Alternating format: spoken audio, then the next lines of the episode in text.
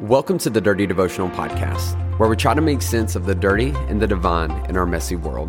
My name is Zach, and I'm an ex pastor, a struggling addict, and I deal with major anxiety and depression. Yet I deeply believe in God's presence in my life and in your life as well. I hope today's conversation inspires your thoughts, challenges your beliefs, and helps you feel seen, known, and loved by a real God. Thanks for joining.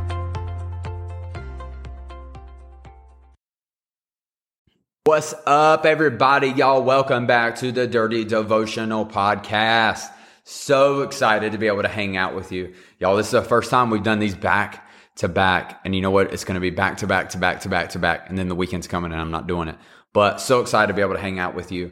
Um, hey, I wanted to share with you, haven't heard you. If you don't follow us on Instagram, if you don't follow me on Instagram or on Facebook, um, y'all, we just launched um, official dirty devotional merchandise and I'm pumped for it. I have a hoodie coming um, that I can't wait. It says Dirty Family.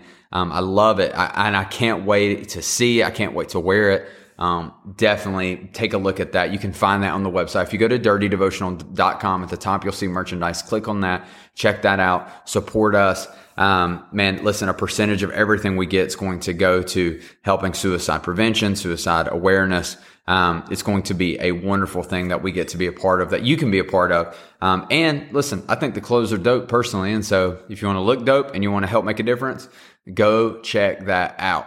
Um, but hey, I wanted to talk today. Uh, again, we're going to be in the book of John. Uh, we're still going to be in chapter one. I'm going to go slow this week, y'all. We're going to be in chapter one for a little bit because there's so many good things. Um, but before I even dive into it, uh, there are times, let's be honest for a second. This is important.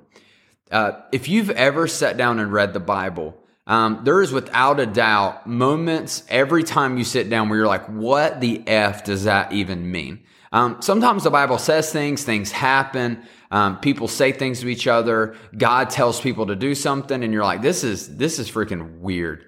Um, it's weird. It doesn't make sense. It doesn't seem to fit. Um, and it's so funny to me. Listen, and this isn't a, sh- a, shot to churches by any means or pastors, but because we, it's hard to teach on some of this stuff, y'all. It is. Some of this stuff is crazy, and you know, pastors won't admit it, but a lot of times they don't know what the heck's happening either, and all they can do is study and pray and believe that at the end of the day, God's word is good, and there's something good at it. We just have to dig and to continue to search for the meaning behind these things.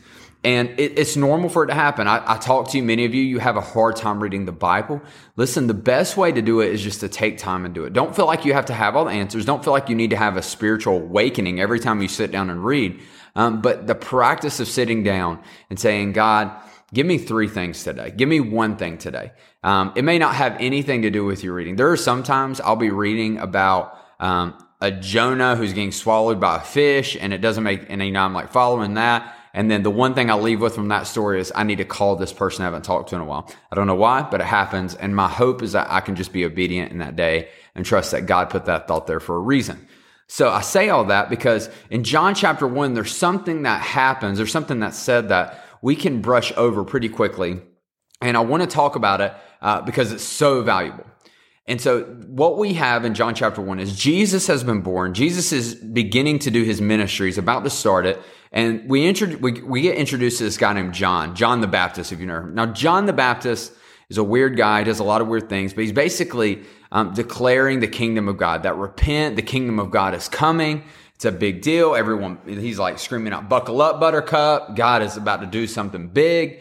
And Jesus steps on the scene and John the Baptist sees Jesus. And here's the first thing he says. He says, behold the Lamb of God the one who's going to take away the sins of the world.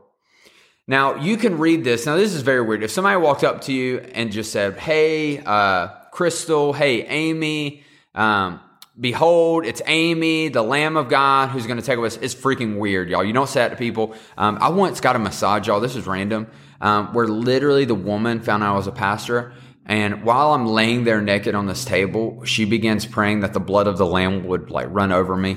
Don't do that to people, y'all. That's scary. Um, like I thought I was about to get sacrificed on. Um, it was, it was weird. Uh, but anyways, John says this about Jesus and we can read this and we be like, what? John just called Jesus a sheep. That's weird. Um, but here's what it is. I want to talk about because there's meaning behind this.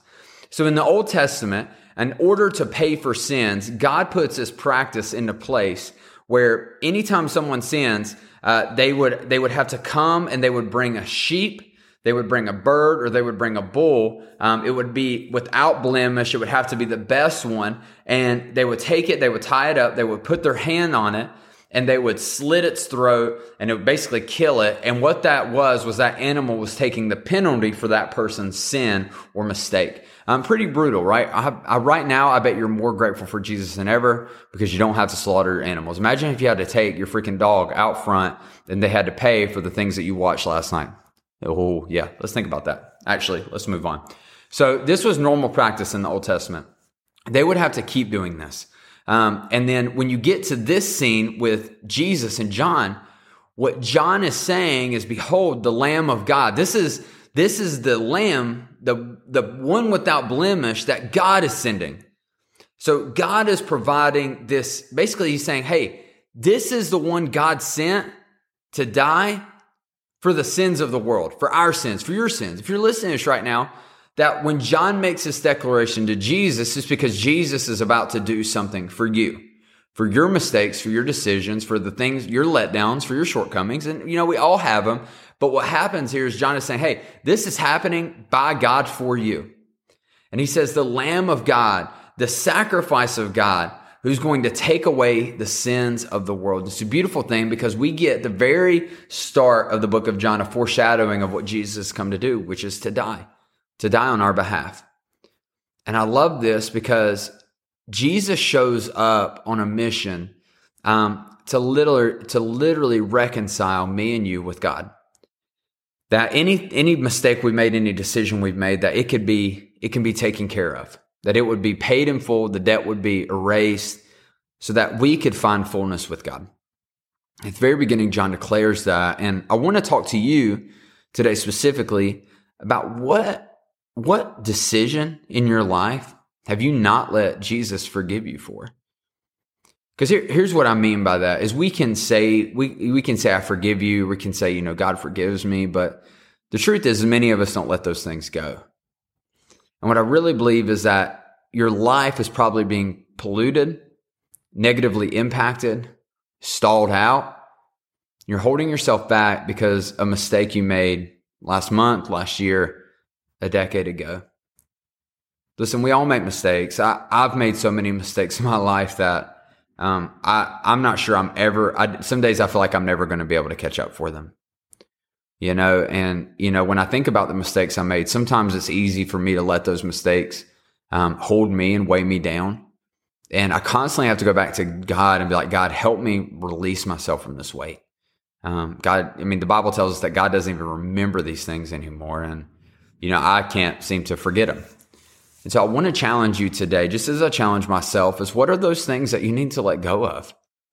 You need to stop holding on to them. As, as John declared, here, the Lamb of God, here he is, the one who takes away um, the sins of Jonathan. He takes away the sins of Billy, who takes away the sins of Nick, who takes away uh, the sins of Rachel, who takes away the sins of Dan, um, the one who takes away every mistake, every bad thing you've done on purpose or not on purpose, he's paid for it and it's it's done. It's in full.